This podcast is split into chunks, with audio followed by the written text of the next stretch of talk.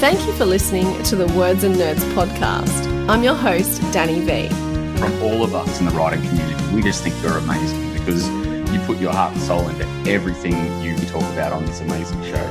The podcast has over 35,000 listeners every month. I love coming on your show and I love talking about it. Oh my God, I finally get to speak about it, talk about all the things that I've been living with by myself for so long. I mean, you provide that opportunity to so many of us and, you know, always are an amazing host. We chat about books, the writing process, and how literature has the power to change the world. But most of all, we have real conversations and we have a laugh.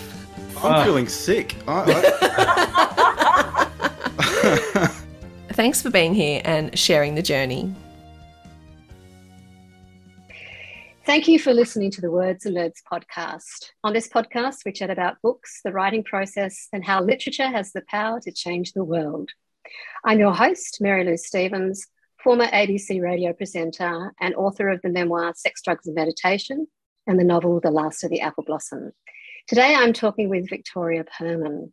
Victoria is an Australian top 10 and US t- USA Today bestselling author. Her novels, The Women's Pages, The Land Girls, and The Last of the Bonegilla Girls, have all been Australian bestsellers. Her earlier novel, The Three Miss Allens, was a USA Today bestseller. Her latest novel is The Nurses' War, based on the true history and real experiences of Australian nurses in World War One. And let me tell you, the experience of reading this book, they are very real indeed. Victoria, welcome to the Words and Nerds pod- podcast. Thank you so much, Mary Lou. Great to be here.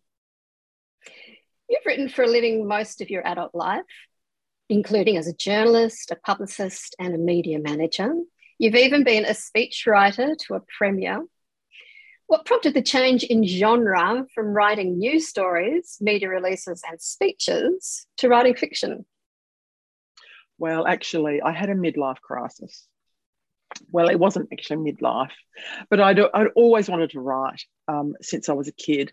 And um, when I was 15 years old, I won $100 in a women's weekly, no, it was a women's day, a short story competition. Now, this, this was 1980, and $100 was huge. Wow, um, and yeah. That, yeah, it was. I mean, authors these days have had $100 for a short story. Um, and I bought a typewriter at Kmart because in those days, Kmart had such things as typewriters. And I thought I would, you know, write stories to be a novelist. It all sounded very glam. But I, um, I didn't really know anyone who was a novelist. And creative writing courses didn't exist back then, and whether I would have even thought that was realistic, I don't know. So I took that love of words and I became a journalist. And then, as you mentioned, all those other careers where words are important. Um, and it was, um, I've got three kids, and when my youngest one turned 12, I kind of had this realization that I was way too old already to enter the Miles Franklin. Those years have passed me by, but I thought I I had the time when when they hit that age, they kind of don't need you to. They need you. They need to know you're in the house and that dinner's being cooked, but they don't need to be right near you. And so I was able to close the door and just uh, revisit that dream I'd had. I dabbled over the years, but I just was a bit directionless, really. Um, so I was, I sort of thought, that's it. I'm going to um, write a, book. I didn't set out to write the great Australian novel. I'm not a literary writer, but I just wanted to see if I could do it and I did a course at um, Writers SA, um, and I went on to be um, on the board of Writers SA. That's how much I love that organisation. And I did a writing course, and that really set me on the the right path. I, I knew there were lots of things I had to learn, and um, I set about trying to learn them. Um, and yeah, and I got a contract with the first manuscript I'd ever written. Finished, Whoa. I. Finished. That yeah. is amazing. That doesn't happen very often at all. I know, and I, I think I'm really lucky. Um, but I do say to people, having, and you would know this too, having worked with words your whole life, you kind of have that muscle flexed. It's kind of like having, it's a different muscle than you use for journalism or speech writing or other things, but it's still that muscle about the meaning of words, how they flow, how they play together. Writing a speech for someone is actually like writing a story if you do it well. Um, mm. So, I, so that was practice as well, I think. So that's the kind of long story, midlife crisis. And I thought if I don't do it now, I'm never, I'm going to be way too old and then I won't be interested. And so that was my sort of impetus about 10 years ago when I was in my just mid 40s. Right. Well, I got to say, Victoria, your muscle was flexed a great deal more than mine because it took four novels before I got published. So, well, I think it's but part of that is luck. Part of that is the genre you're writing, timing, mm. all those things. Yeah. Um, yeah. yeah, you got We're there. talking about in the end. Um, now, you've um, your first big break was your first manuscript getting published, and you wrote you wrote romance for many years. What do you love about that particular genre? Well, when I set out, I wanted to write something that I would like to read. And, and I've always done very serious jobs. Uh, when I was a speechwriter, I wrote speeches for a premier. I've been a political advisor. I've worked in the trade union movement where the, everything's heavy and hard. And I worked for a minister um, who had difficult portfolios like housing and disability and family services. And there are never easy answers or happy stories there on the whole. So I just needed an escape. I didn't want to come home and read something. I, I wanted an escape and some relief. And so they're the books I turned to. Um, uh, and, and also, you can read them relatively quickly and you don't have to go back and think what happened in that last chapter because I had youngish kids mm. as well. And so, whatever time I could snatch. So, when I thought, can I do it? I thought, well, I'm just going to write the kind of book I would like to read. And, and that's what I did. Um, and then the evolution from writing romance to writing historical fiction was a natural one and accidental, actually. Oh, um, really? Yeah, in, in what way accidental? Well, I was um, I published five romance novels. Oh, well, more than that for an American publisher, but five with um, HQ HarperCollins, who, who are my publisher here in Australia. And I went to a funeral actually of um, a man who I called Uncle, and he was the happiest, gentlest, kindest man you could ever imagine. He, he and his wife and two, had two sons who were kind of my age, so we grew up like cousins. And it wasn't until I went to uh, Uncle Nick, Nick Herman is his name, and I went to we went to his funeral. I went with my mother, and I heard the story about his journey as a child out of um, war torn um, it was in the along the Danube. I can't think the country now. He was an ethnic German in a place that was not Germany, and had been mm-hmm. for generations. And um, when the Nazis arrived, uh, he was thrown in jail, and his father and his two brothers were executed on the spot. He was eight oh, years God. old. Oh, and I was yes, uh, and I was listening to this at the funeral, thinking, why didn't I know this about him?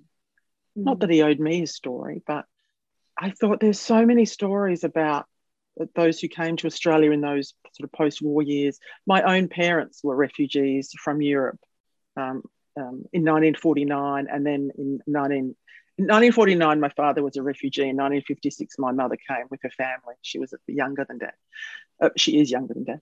Um, and I thought there's stories there that I don't know, and and I'm a product of migrants. If I don't know them, maybe someone else would be interested. So I wrote the last of the Bonegilla girls about that migration experience, um, um, completely because I wanted to honour his, um, my uncle Nick's story and my mother's story and my grandparents' story about coming to Australia and and that whole experience. And um, it, touring that with that book was incredible, and I still get emails from people who say, "This is my my family story," or "My, my family were in Bonegilla. I, I was born. I, I was a, there as an infant or as a young child," and um, it, it's really been really heartening to me to know that so many people have connected with it because your history doesn't have to be um, import, you know, important, quote unquote, or glamorous to be to be relevant and um, crucial to the formation of modern Australia. Um, mm. So then that did really well, and the feedback I got was was amazing. And I kind of thought, well, maybe there are more stories that are untold. And the last of the Bonegilla girls focused on four women, one an Australian and three um, um, migrants, Italian, Greek, and kind of Hungarian German, which is what my mum is. And so I thought maybe there's more stories about women in our history that are forgotten. um, or, or just never told even. They're not even forgotten because no one ever bothered to find out about them. And so that took me off in that tangent, but um, that was completely flukish, really. There is a bit of your family history in your latest book, The Nurses' War, and we will get to that a little later. But The Nurses' War is uh, a really um, I don't want to use the word harrowing because it's also a it's a, it's a great story, but it you know it's it's very gritty. It's actually described as an extraordinary story of grit, love, and loss. So, could you tell us a bit about the story of the Nurses' War, please, Victoria? Sure. Um, the Nurses' War is about, in, in a broad way, an, a hospital in in England, um, in in, this, in the village of Harefield, which was set up for Australians, for Australian troops recovering from battles in, uh, in Europe. Um, and the manor house was owned by the um, Letitia Leake and her family. Now, um, Letitia Leake is an heiress from South Australia, was an heiress from South Australia, from, from uh, Glencoe in the southeast. Uh, she married and, and she inherited this enormous fortune fought her uncles who tried to rip her off um, and take the fortune. So she was this independently wealthy woman. Now she plays a very minor part in the book, but it just fascinated me that she met Letitia Leake met um, her husband, um, who was Mr. Billyard, Billyard, and um, they married. And uh, he was a solicitor in Sydney, and they went to the UK and they bought this manor house and they lived there and raised their children. Like clearly she didn't want anything to do with Australia anymore after her uncles. Um, mm. And and when World War II broke out, um, two of their sons enlisted, and in in early 1915, um, the Billyard Leakes donated their manor house to the Australian Armed Forces and said, "This is this can be a place of rest and recuperation for Australian troops injured on the um, continent." It had a bed capacity of 150. They thought it would be a nice. I mean, it was it was a manor house. There were lakes with swans, and it was set in this beautiful, idyllic village. And um, it, it turned into much more than that as the war grew more serious and more deadly. And by the end of the war, 50,000 Australian troops um, were seen at Harefield Hospital alone. There were other um, auxiliary hospitals in England, and of course those on the closer to the the front lines. But this place became a, a massive treatment centre for um, Australians injured in the most horrific ways, as we know and can imagine they were during World War Two, uh, World War One. So I, that's all fact, and and it's factual that five nurses and a matron, matron Ethel Gray, went over on a ship in. They arrived there in May 1915, and they had to clean the house and set up the hospital. And um, I thought these women were incredible. And this is at a time when Australian women were forbidden from um, um, joining the Australian Medical Corps to, to um, treat Australian soldiers or anyone.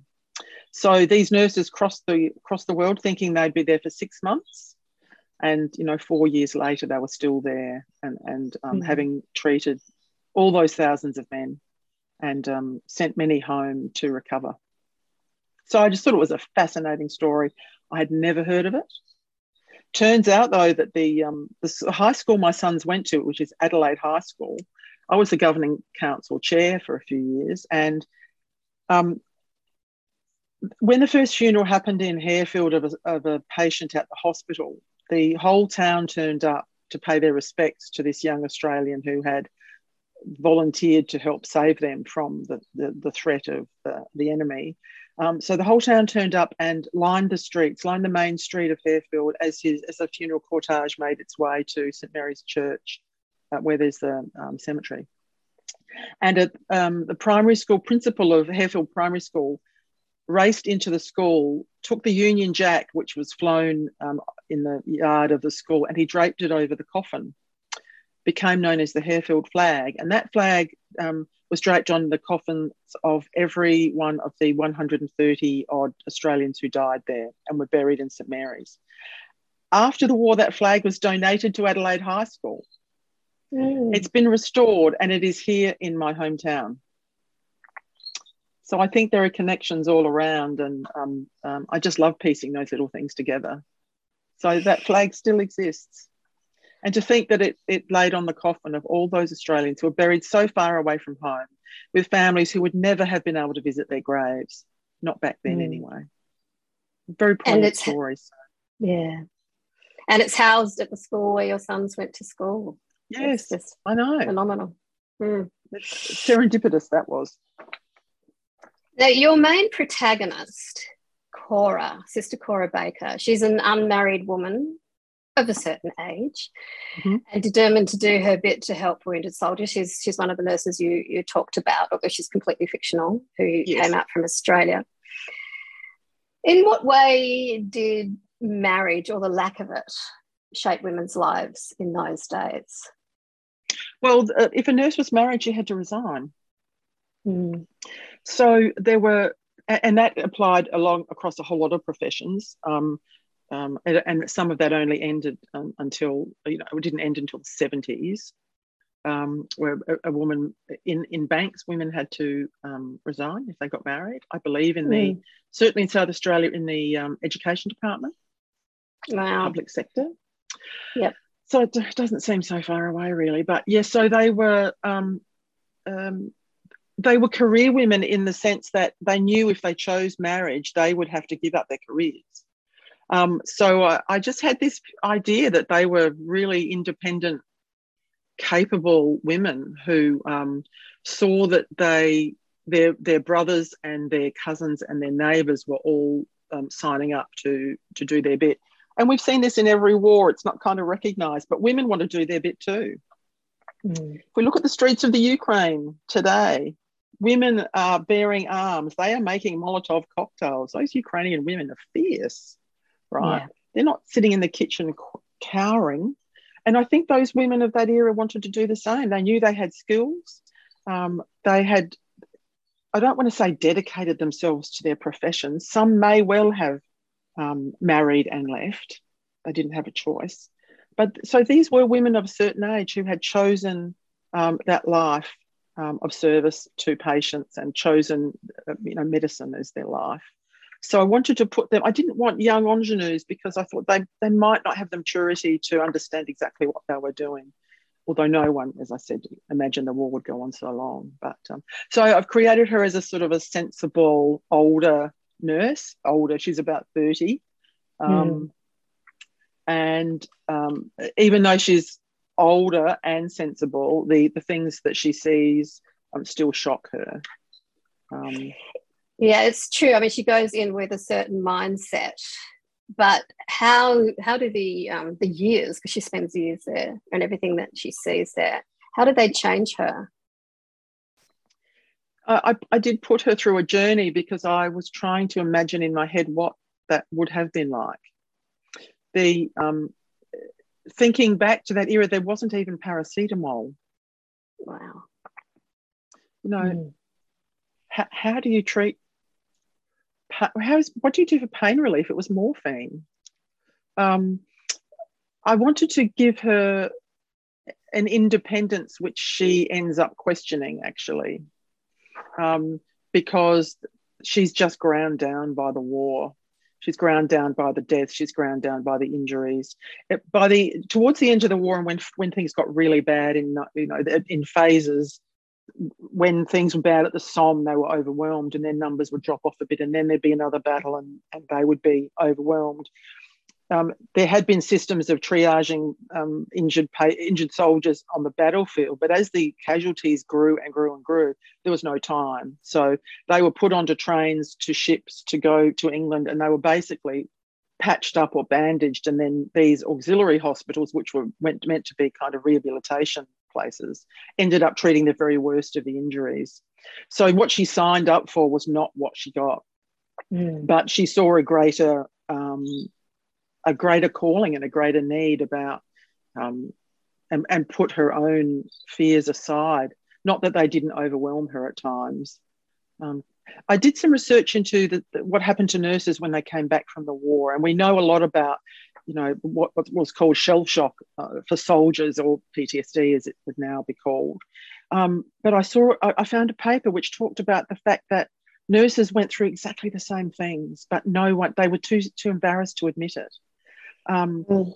So no, no one talked about the men, but it was absolutely unknown that women were in these straits. They were financially um, um, ruined.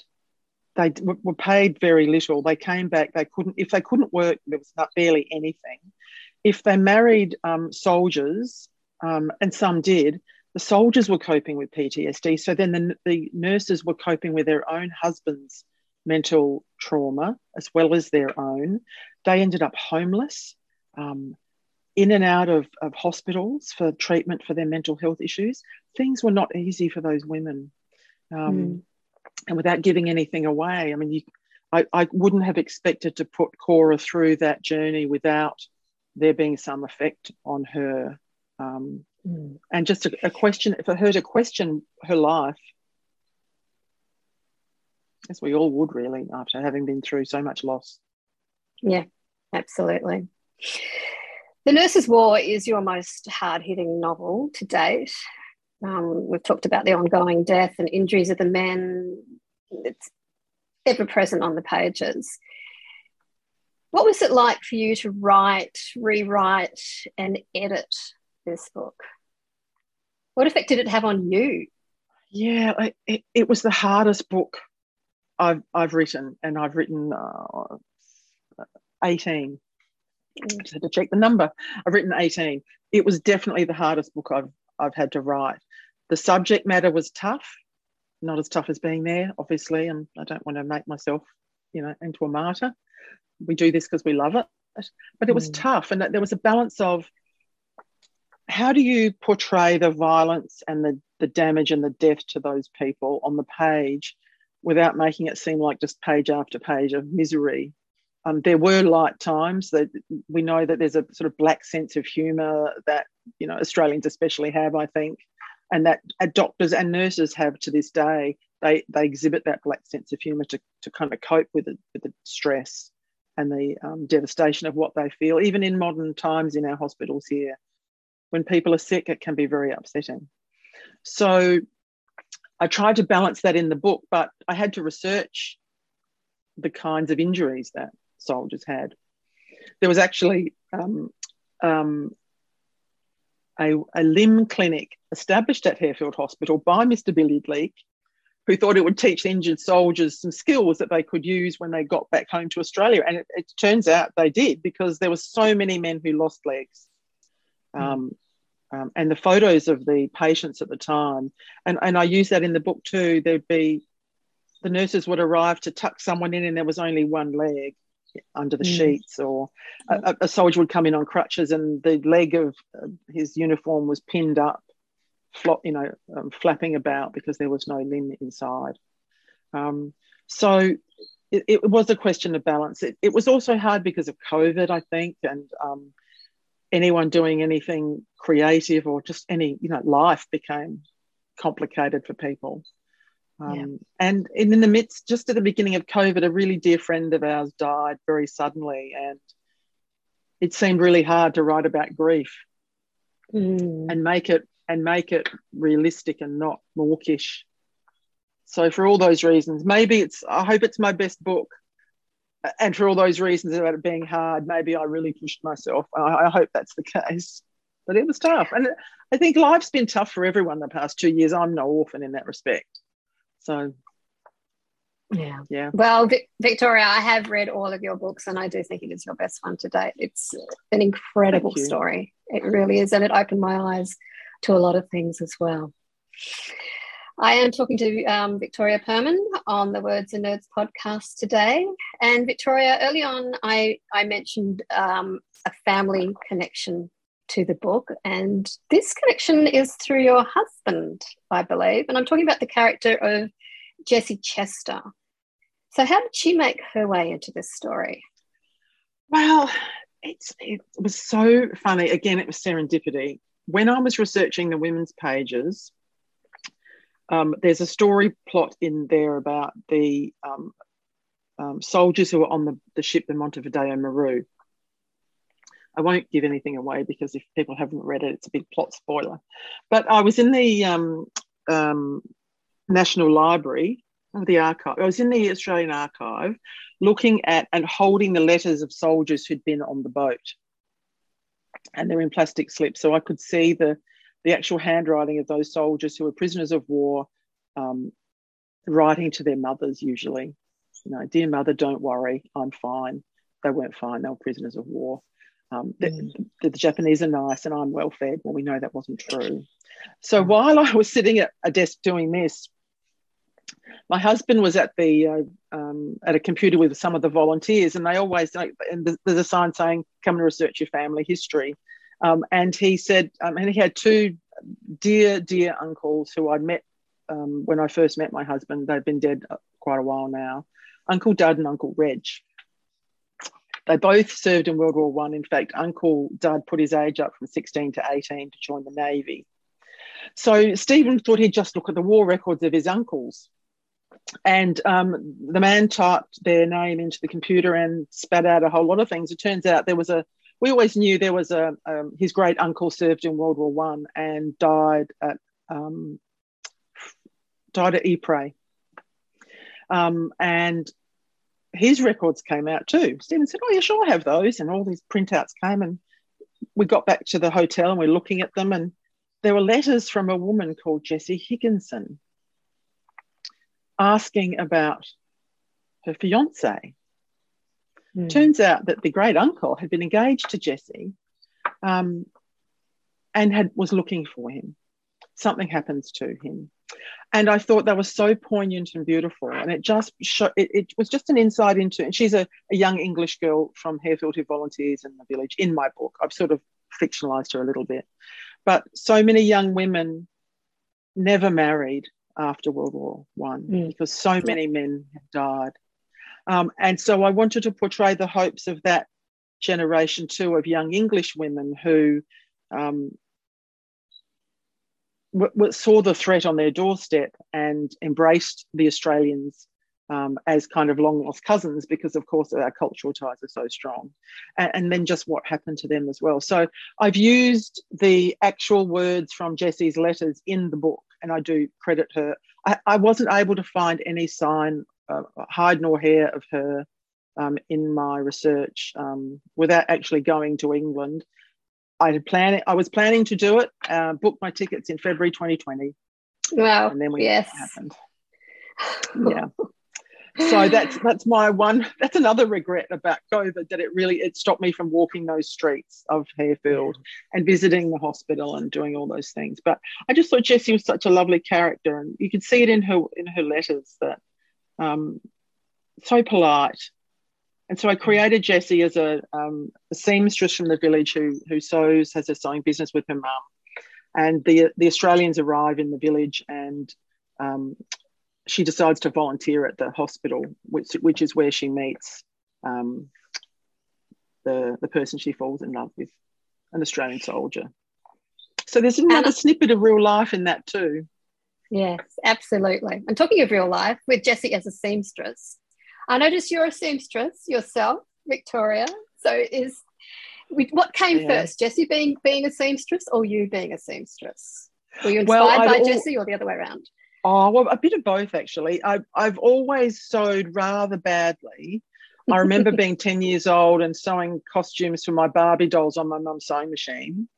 Um, and I've done it on and off over the years, um, but I really just lately thought I just want to pick up that skill again. And it's it's a way to escape the concentration that's required when writing, as you would know. You really have to put your head in it. And I thought I just need to do something else that's creative. Um, and mm. I um, pulled out my sewing machine and I started with making a, a cover for a day bed. And then the sewing machine died. I must say it's 35, it was 35 years old, my Janome. And I thought, that's it, I'm buying a new sewing machine. And I'm and so now I'm in the world of fantastic fabrics and great patterns and um, making my own clothes, which is so satisfying. I did a collar and buttonholes a Ooh. month or so ago for the first time. Oh, that's tricky. I admire you. I do. Oh Lord. But, but I always say to but I always say to women, you know, find it, we give so much out all the time. Find the thing that the creative pursuit that makes you happy. It might be mm. You know, working on your car. God, I'd be hopeless at that. But it might be that, or it might be exercise, or cooking, or sewing, embroidery, or I think we have to embrace those crafts that are traditionally seen as women's and reclaim them and say, yes, these are women's crafts, mm. and they're important, and they bring women together. Um, I, I, I totally agree. I learned to crochet last year. I formed a crochet circle, and that whole thing of oh. sitting sitting with women and doing something like that is embracing and empowering. It's just lovely, and you and you can feel that sense of it. You know, having gone on for generation after generation after generation, that kind of activity. Yeah, absolutely. And and when my boys, I've got three sons, and when they were little, I would sit with mum and we'd make little tracksuit pants and little like fleecy tops and things for them, and and that was a way for my mum and me to spend time together too. So mm. yes, it it it absolutely connects women in ways that um, we have to reclaim, especially now. I think we're looking. People are looking for community and yeah you know the simple things i don't mean that it's a simple thing to do because crocheting I, I can't do it still and i can knit only up and down and make a scarf yes yes i'm the same but i'd love to make a jumper one day or something like that so yeah. we have to we have to reclaim those things which maybe as feminists of our generation we just said no they, we're not going to do those our mother did those mm. and maybe our our kids might say the same to us but um what I know is that women read more than men in, in this country and probably all over the world. We have so many Australian women writers. Um, and I think we have to celebrate all those things about being women again women's stories, women writers, um, women podcasting, you know, women doing craft and reclaiming all those things that we um, we push to one side actually. Mm. It, yeah. it heals your heart, I think, to do those things. Oh, absolutely. It really does. Now, getting back to the Nurses' War, you've used a few real characters in this novel, Matron Gray and Sister Dickinson, for example. What's the protocol? What's the protocol around using real people in fiction?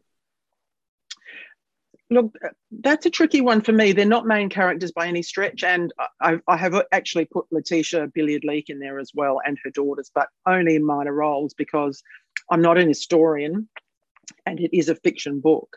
Um, um, Sister Ethel, uh, matron Ethel Gray was the first matron of Harefield Hospital. She she arrived in that back in May 20 uh, May 1915, rather, uh, and established the hospital. And I I didn't want to invent another matron because I thought matron Gray was just such a great woman. Um, she went on to she left um, Harefield in, in 1917, if my memory serves, and then went to work in uh, France and was awarded for that work. And when she came back to Australia, she actually established a rehabilitation hospital. So she's a rocking woman, Sister, mm. Sister Ethel, matron Ethel Gray. So I didn't want to write her out of the history as well, but uh, but I didn't um, create big scenes with her because I didn't want to show any disrespect to the to her. Um, and and Nurse Dickinson was the first woman, a first and only woman to be buried at the Harefield Cemetery. She died of the flu, in the influenza, Spanish flu. Um, so I didn't want to again wipe her from history by inventing a character to and to give her that same fate. Um, but but it's a um, minor minor characters yeah. in the book, but re- I hope respectfully written. Mm, very much so. It now, is tricky on... for me. Oh, Yep. Sorry, but yeah, I think it is a wider question about it's trickier for me when people write about someone who was really famous and fictionalize their life. I, I don't know if I could do that. I kind of feel strange about that. How, how can you mm. know someone else if it's not a biography? I, I don't know. For myself, mm. I think if it's deep historical fiction, so if you're writing about someone, say, you know, from the medieval times or even into the 1800s. I reckon that'd be okay, but it is interesting territory when you get into the 20th century and beyond. Yeah. I agree. Now, uh, Victoria Purman, The Nurses' War, the byline on the book is winning the battle will take more than guns. And that for me, it's a great byline, by the way. Um, but it, it's also it's saying this is this is the women's story that we've been talking about. These are the stories that you uncover that are important to tell. And I love historical fiction for that because it tells the stories that have been forgotten, as you were talking about before, the stories that weren't told by the historian, historians who, who thought that they were not unimportant or women's work or whatever like that.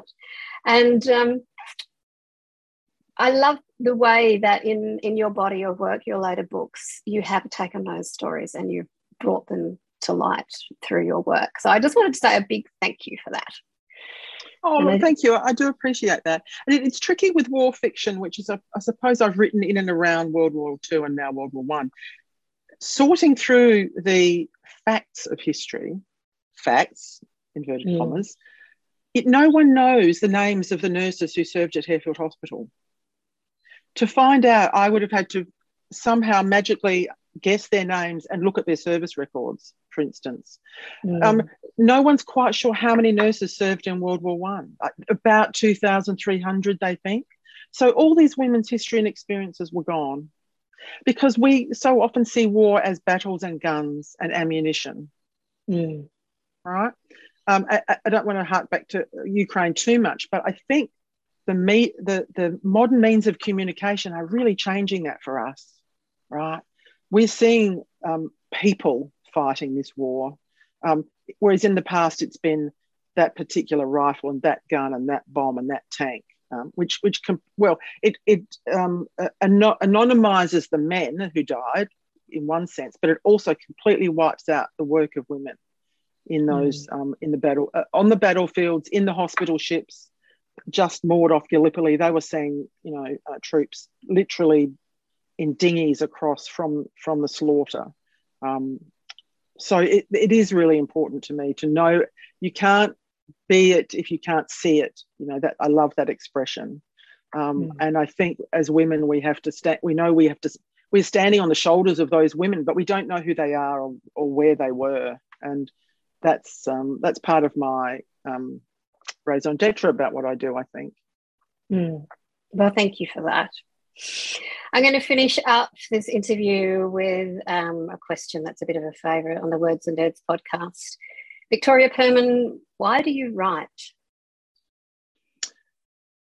Oh, it's simple and hard all at the same time, but it, it alludes to just what I was talking about that I find these stories fascinating.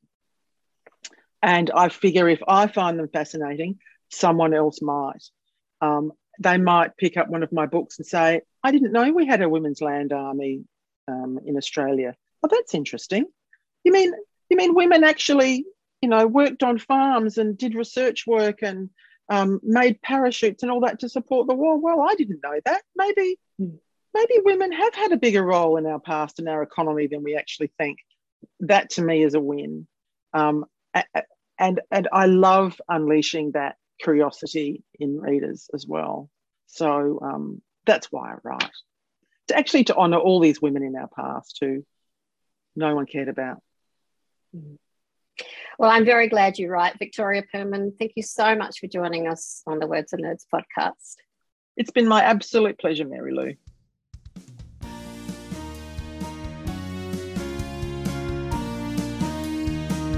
The Words and Nerds universe content is created by many talented people. We have the usual episodes and live streams hosted by me, Danny V. There are three regular spin offs the popular Burgers, Beers and Books hosted by Ben Hobson, the regular Takeover hosted by Nathan J. Phillips, and a different page hosted by Josie Layton. Check the Words and Nerds website for more details. We also have takeover episodes where an author interviews another author and they take the conversation wherever they like. Throughout the year, we also have short spin offs like the Summer Series Takeover, the Nano NaNoWriMo series, and the Publishing Insider series. You can find all of these episodes wherever you listen to your podcasts. You'll also find us on social media on Instagram, Twitter, and Facebook. Danny B Books, Words and Nerds podcast. Stay safe and read more books.